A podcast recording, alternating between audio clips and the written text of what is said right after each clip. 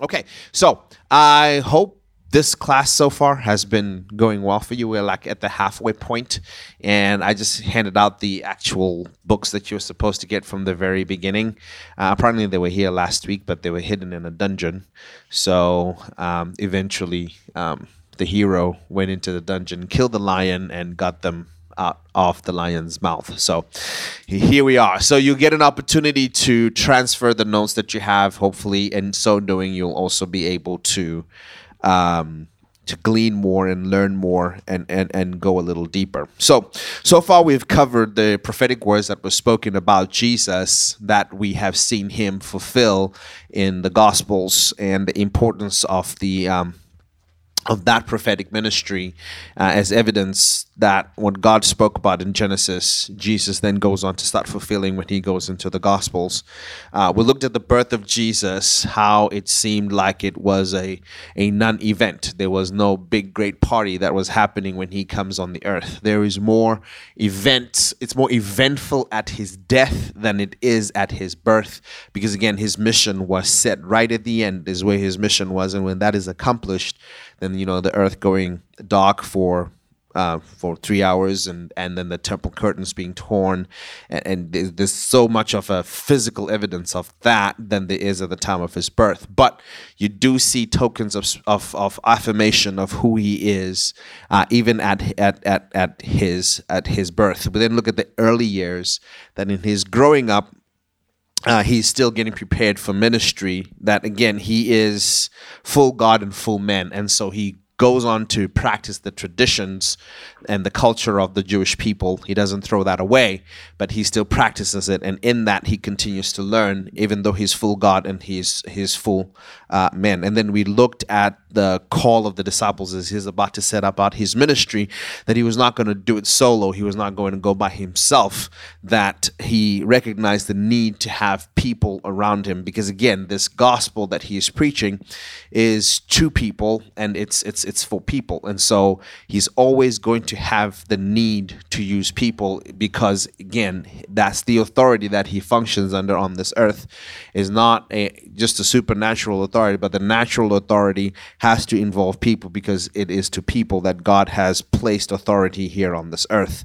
So so we want to look at two things that um, Jesus used while he was on this earth to minister, and that is his teachings and the miracles.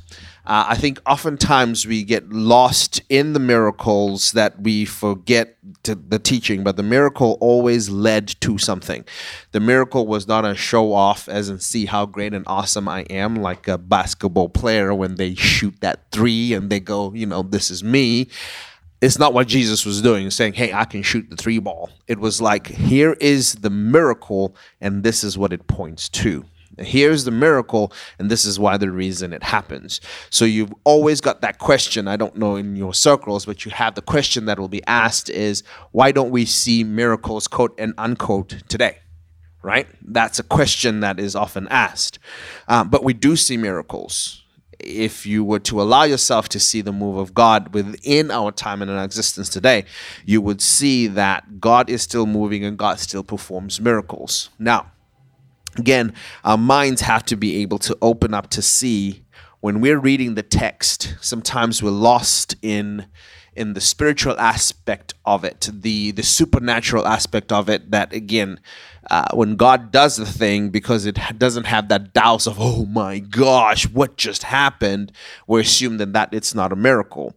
Um, but if you notice the reaction of the people of the time, even though they were amazed and they had that oh my gosh it was a, a thing that uh, did not take them take them aback so much because again they understand that god has the ability to heal rested with the jewish people. And so they did not let that you know sort of derail them in that point because if they did at the time when it was the moment for the crucifixion they're the very same people that are yelling you know crucify him crucify him crucify him. So they, they didn't it didn't get lost on them to see the humanity of Jesus even as he was performing uh, the miracles. So i kind of want to look at that and just get in a little deeper.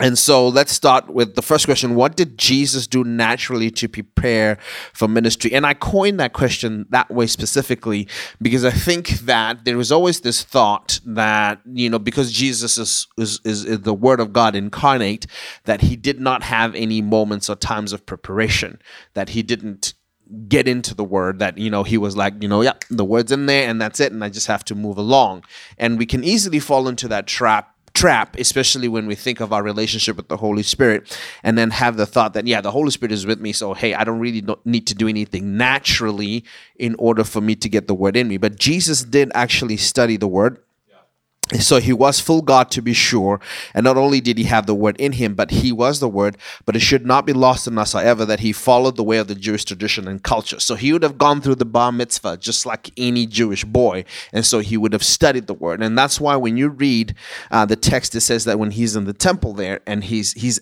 asking questions Okay, it doesn't say he, he he took it and then he started teaching them, but he was asking questions, and it's the kind of questions he was asking that had the Jewish leaders marveling, like, "Wow, you would think to ask that at 12 wow is kind of where they were coming from so he was asking questions and he was learning and so there was a natural aspect to his learning which is why we should never abandon the study of the word of god it doesn't matter how spiritual you think you are or how much of the Holy Spirit has used you. Remember, the Spirit is subject to the prophet also. So you still need to have the study of, of, of the Word of God. So, John the Baptist played a very interesting role in setting up the scene for Jesus. Again, Malachi had already prophesied and talked about Elijah coming to turn the hearts of the fathers to the sons and the sons to the fathers, uh, meaning that there has to be an attitude or a spirit of repentance for the message of the kingdom to be preached. If the message of the kingdom is preached and there's no repentance, then it is difficult for the message of the kingdom to reach the minds and the hearts of people. So Elijah comes, or when John the Baptist comes, and he prepares that path. Because again, you got to realize John is not healing. Okay, John is not healing. John is not performing miracles to the scale that Jesus is. What is John doing? John is preaching the message of repentance and baptizing people. And this then pulls people towards uh, towards him. So he's not doing the supernatural, but in what he is doing, it pulls people to him that they even send the Jewish leaders over and say, "Hey, who are you? You know, who we need to tell the people that sent us to give a word that who are you?" And then he that's when he says, "I am the the the voice in the desert and, and and and things like that but the preparation it's it's very key for us to understand an unrepentant mind or an unrepentant heart cannot hear or receive the kingdom message. And so repentance is very key in order for that preparation to happen. So so Jesus again always models things for us and how we are to to live and how we are to function here on on this earth. So what is the significance of the testing in the wilderness? I always found this interesting. So the Bible says God cannot be tempted, but then the script says Jesus was tempted by the devil, but at the same time God cannot be tempted. So that can easily fall into the realm of contradiction because in the one way you're saying he is, in the other place you're saying that he cannot be. So the act of tempting is what he faced from the devil. But he did not have the carnal spirit or the sin nature in order for him to be able to fall to the temptation. Does that make sense? So he's not tempted in that he does not make the choice to say, I will follow through with the temptation. So he has the strength and the presence of the word of God. Yes. I said what? No, no. He was not going to choose to fall into the temptation. He he he does not have the ability in the sin nature in him to grapple with the temptation to make the choice to be sinful. Does that make sense? Okay. What are you t- tell me what you think.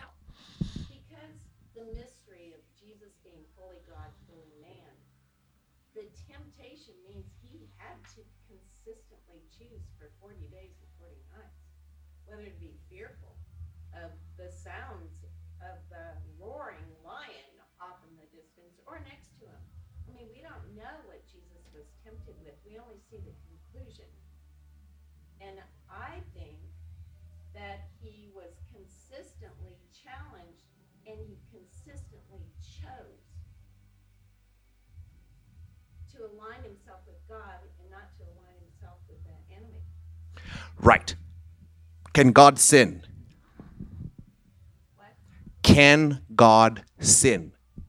Well, I think Jesus had the opportunity, but he chose Because not he's also to. human. Right. That's But the mystery. no, but the question I'm asking this question: Can God sin? He's sin. So God, emptied himself into a human being right, to be tempted by the enemy. right. So, so okay. I, don't want us to labor this. I, I don't want us to labor this. So, how do you explain that God cannot be tempted or Jesus cannot be tempted? Well, it said God cannot be tempted in the Old Testament, and then G- God sent his son to be tempted to show that with the power of God you can stand against. Okay. All right. Okay. So this is what I'm I'm gonna say, and you can do your own research. Like I said, I am a man, and I can get it wrong. So you want I want you to go study this very thing that she's that she's saying she disagrees with me. What I'm saying is Jesus did not have the sin nature. And because he did not have the sin nature, he was not going to fall into temptation because he was full of God's word. So he was not going to make the choice to follow with the word with the, with the way of the devil because he had the fullness of, of, of the word of God in him. Unlike you and I have the opportunity to be pulled off by the sin nature in order to go into the flesh, to go into into sin. But the reason why, at least we can agree on this, the reason why he goes through the testing of the wilderness is Hebrews 2 and 17, so that he can identify with us. Because he himself faces the same things that we faced. And so he is a high priest who is able to identify with us, which is something that the other religions and the other prophets do not have a position to say. So the reason why that happened, uh, why he goes into the wilderness again, is so that he can identify with us. And your reference there is Hebrews 2 and verse 17. So, what enabled Jesus to be bold in his proclamation of his identity? So, at the beginning of his ministry, Jesus has the relationship with the Holy Spirit. And I think this is exactly why I feel like this is it's key for us to understand this.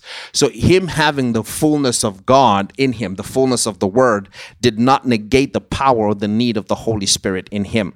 Because the Holy Spirit then is the one that gives him the boldness that he needs in order to give uh, uh, to give in order to, to operate in the ministry that was set before him. So remember the verse that says he's able to do far more exceedingly far more abundantly than we can ever think ask or imagine according to the power that is at work in us and he- he- here's the key on understanding your identity is that the holy spirit is going to take what is already on the inside of you so if you're not depositing enough word on the inside of you that's when we start grappling with um, with our own self identity. So you've got to put the word of God in you as Jesus put the word of God in him, and the Holy Spirit then works inside with the power that is in us in order to be able to stand and, and boldly proclaim um, um, our identity in him. Okay, let's look at miracles. So Jesus says that my hour has not yet come, or my time has not yet come. What do we understand by that? So the ref- this reference to time in which he is to be revealed as the Messiah, the Son of God, in essence, he's saying that my time has not yet come for the attention to be drawn to myself because the attention is going to be drawn to him in order for him to be revealed as Messiah. So we see that when he is at the cross, he says, My time has fully come. In other words, the time for him to be revealed as the true Messiah, as the Lamb of God, happens when he's at the cross. But when he's at the wedding, at the funeral, the reason he says this to his mother, he's saying, The time for the attention to be drawn to me is not yet here. And so that's why even when he performs the miracle, the servants, the disciples, and Mary are the only ones who knew what happened. And the word does not spread from that point on that he is the Messiah because he was not going to draw attention to himself. And so that's what he means when he says, My time has not yet come. In other words, my time has not yet come in order for me to be revealed. That attention is drawn to me, that people would know who I am. So then the question then comes so did Mary know that he could perform miracles. Did Mary know that? Did Mary know a miracle was about to happen? And here again, I want you to go in and uh, go on to, to, to, to further study so you can get this. Mary would have grown up knowing the deity of Jesus. And she would have also grown up as a mother and being able to see the little things that are happening. As you can see, when the writers are writing, they always say, and Mary kept these things in her heart. So, in keeping those things in her heart, she knew the deity. She had the tokens of affirmation of of of of of of his deity, and so she could see that he had the ability to do anything. All right, so um, it, it, it's it's it's it's kind of foolish for me to ask Brandon. Okay, Brandon, can I have a million dollars? Right it's kind of foolish for me to ask him that. Why? Number one, sorry, Brent, I don't think he has a million dollars. Okay? So so you're never gonna ask somebody for a thing if they actually don't possess it, or if you don't believe they possess it. Does that make sense? Or number two, if he has a million dollars, if I don't believe he has the desire to give it to me, I wouldn't ask him. Does that make sense? So, Brandon, you have a million dollars now. I've changed your story, but I don't think you want to give me the million dollars. So I'm not going to ask you of that. So when Mary actually then says, whatever he asks of you, do, speaks to the fact that A, she knew he had the capacity to give it, and number two, the will to give it. And so that's why she doesn't go on a yes. It makes you curious to think that maybe he had done that. Right. Exactly. So yeah, that's what that's what I'm talking about. The tokens of affirmation that that have gone along with that. So yes, Mary did know, and Mary did have the uh, confidence that uh, Jesus had the capacity and the capability and the will to be able to. Um, to be able to to perform the miracle. Uh, why did Jesus instruct the servants to take the wine to the master of the feast? Again, so you have this scenario happen where the master of the feast is like the master of ceremony at a wedding. Everything goes through the master of the feast. So the master of the feast is the one that says, yeah, these hors d'oeuvres are good for the for the wedding. Yeah, go ahead and serve these hors d'oeuvres. Or we don't want to use these hors d'oeuvres. They're terrible. Throw them away. Bring in something new. So the reason why the wine has to go to the master of ceremony, so the master of ceremony authenticates the miracle. Does that make sense? And so he tastes the miracle and says, hmm, this is the best wine that he had tasted of the day and that the best one was was was saved uh, for the later part and so god's miracle right there is confirmed that a the water did turn into wine and the wine that it was turned to was not cheap wine but fine wine because god does not do a half-hatted miracle but he actually completes the miracle and he does it well Okay, so what was the significance of this miracle to the ministry of, of, of Jesus? So this is kind of like a it's kind of like a, a stepping stone here. First of all, we understand that his time has not yet come. But in the same manner, we see that Jesus performing miracle is not always a, a miracle needed on lowly situations. So we see a crippled being healed. We see people that are sick being healed. We're seeing the dead being raised. This is a tough situations. This is a difficult moment. But here it's just simply turning water into wine. It's it's more of a want than it is a need. Does that make sense? And Jesus yet still performs the miracle. And then this gets us to understand why we pray even for the things that we might want, because God is about wanting to also bless us with the things that we want to have. Does that make sense? So it's not always that I can only see a miracle when the situation is grave or when the situation is difficult or when the situation is tough. That's when I see a miracle. But I could also believe God when the situation is not that great. That listen, this day is going crazy and I might not get that promotion. I really don't necessarily need the promotion because God is still going to provide for me one way or the other, but I want it. I can still pray and God do a miracle. Does that make sense? Okay. So that's what we get to see in that. So, what are the roles of the miracle? Now, the first thing I want you to do is I've got John chapter 4, verse 43 to 54 there. Just read that, but that's not the reference point I want you to have because that's a Galilean official and that he, he that person is Jewish. So, the one that I want you to reference with is Matthew 15, verse 21 to 28. Matthew 15, verse 21 to 28. So, this is the. Um, um, the woman who is a Gentile who goes to Jesus and requests that Jesus heal the daughter, and Jesus says that um, it is not right for me to take the food of the children and give it to to the dogs. And then the woman says, even the dogs can eat the crumbs that fall off the master's table. So this is the Gentile woman. So why does Jesus heal uh, the Gentile? So again, this points to, to, to, the, the aspect of the miracle is to point to faith because she has faith and she has a persistent faith in the ability of Jesus to give her the thing that she desires. So back to Brandon. Okay. If I believe one, Brandon can give me a million dollars, and number two, he has the desire to give me a million dollars, then I, in faith, I can become persistent. Does that make sense? In faith, I become persistent because I believe those two things. He has it and he wants to give it to me. And so that's what the woman has. So she has that persistent faith to say, hey, I know you've got this, and I know you're willing, and I know you can. And so then she becomes persistent and says, Hey, do this. And then he retorts and he says, Yeah, but listen, this is, I, am I'm here for the Jews first before I turn it over to, to the Gentiles. And then she goes, Nah, you, you can do it now. I know you can. And then, then Jesus goes, Wow, that is just awesome faith be it done to you as you know you've desired so if i believe those two things and i say brandon i, I know you and then Brandon goes, ah, you know, I got and I write him a lovely letter that talks about his awesomeness and his greatness and how great of a dude he is. And then he's gonna go, ah, shucks, thunder, here's a million dollars.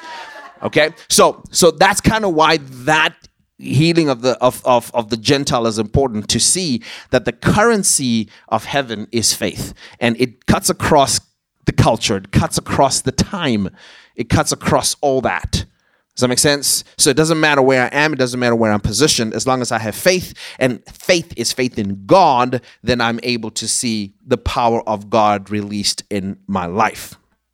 So then we've got the second guy. So uh, this is Mark again.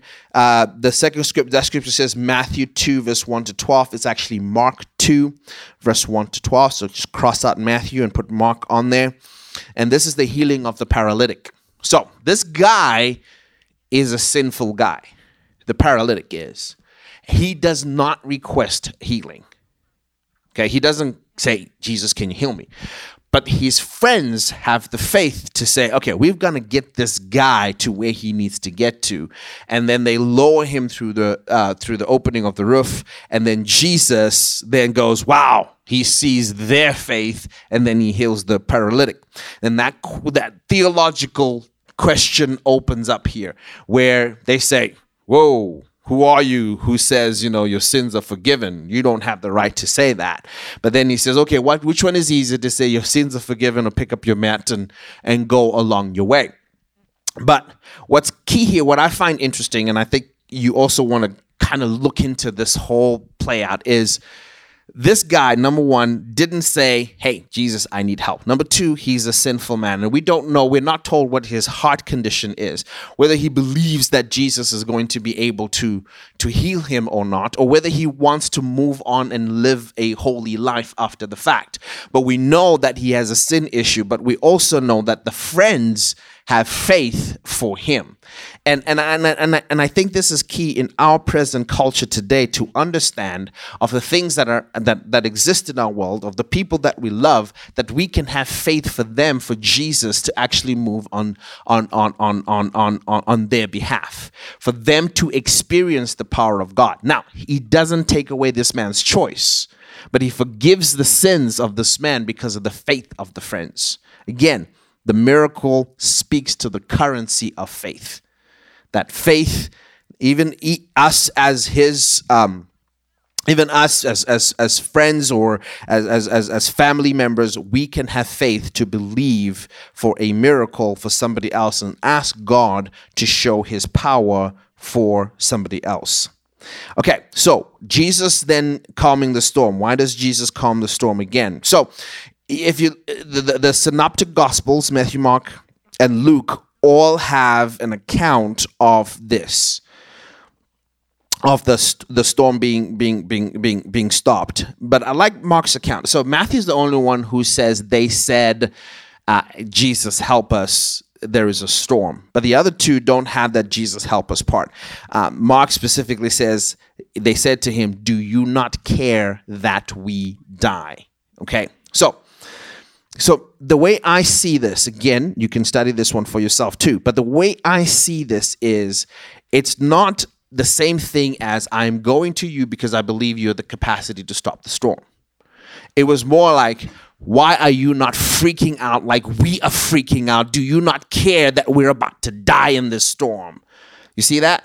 So the place there, the place that they have there is not a place of faith. So it's not the, the, the, fact that the storm occurred. It's their reaction to the storm was more to be afraid and to freak out, even though Jesus is there. And they're looking at Jesus, not so much to say, ah, Jesus, okay, we couldn't handle the storm. Do you mind? Or, hey, Jesus, there's a storm. What do we do? That was not the question. The question is, do you not care that we perish? More speaking more to I'm I'm freaking out that this is happening. And so they were actually wanting Jesus to me to freak out too. Like, do you not care that this is happening? You're not even moving. You're still just lying down on the boat and all this is happening around us. Don't you care? And so then he gets up, he calms the storm, and then he says, You don't have you lack faith. Right? You lack faith. Okay, so and why did Jesus um, allow Lazarus to die? So the whole thing about Lazarus here, to me, is the glory of God. There, there, there's a revelation that that has to be had here, that has to be seen.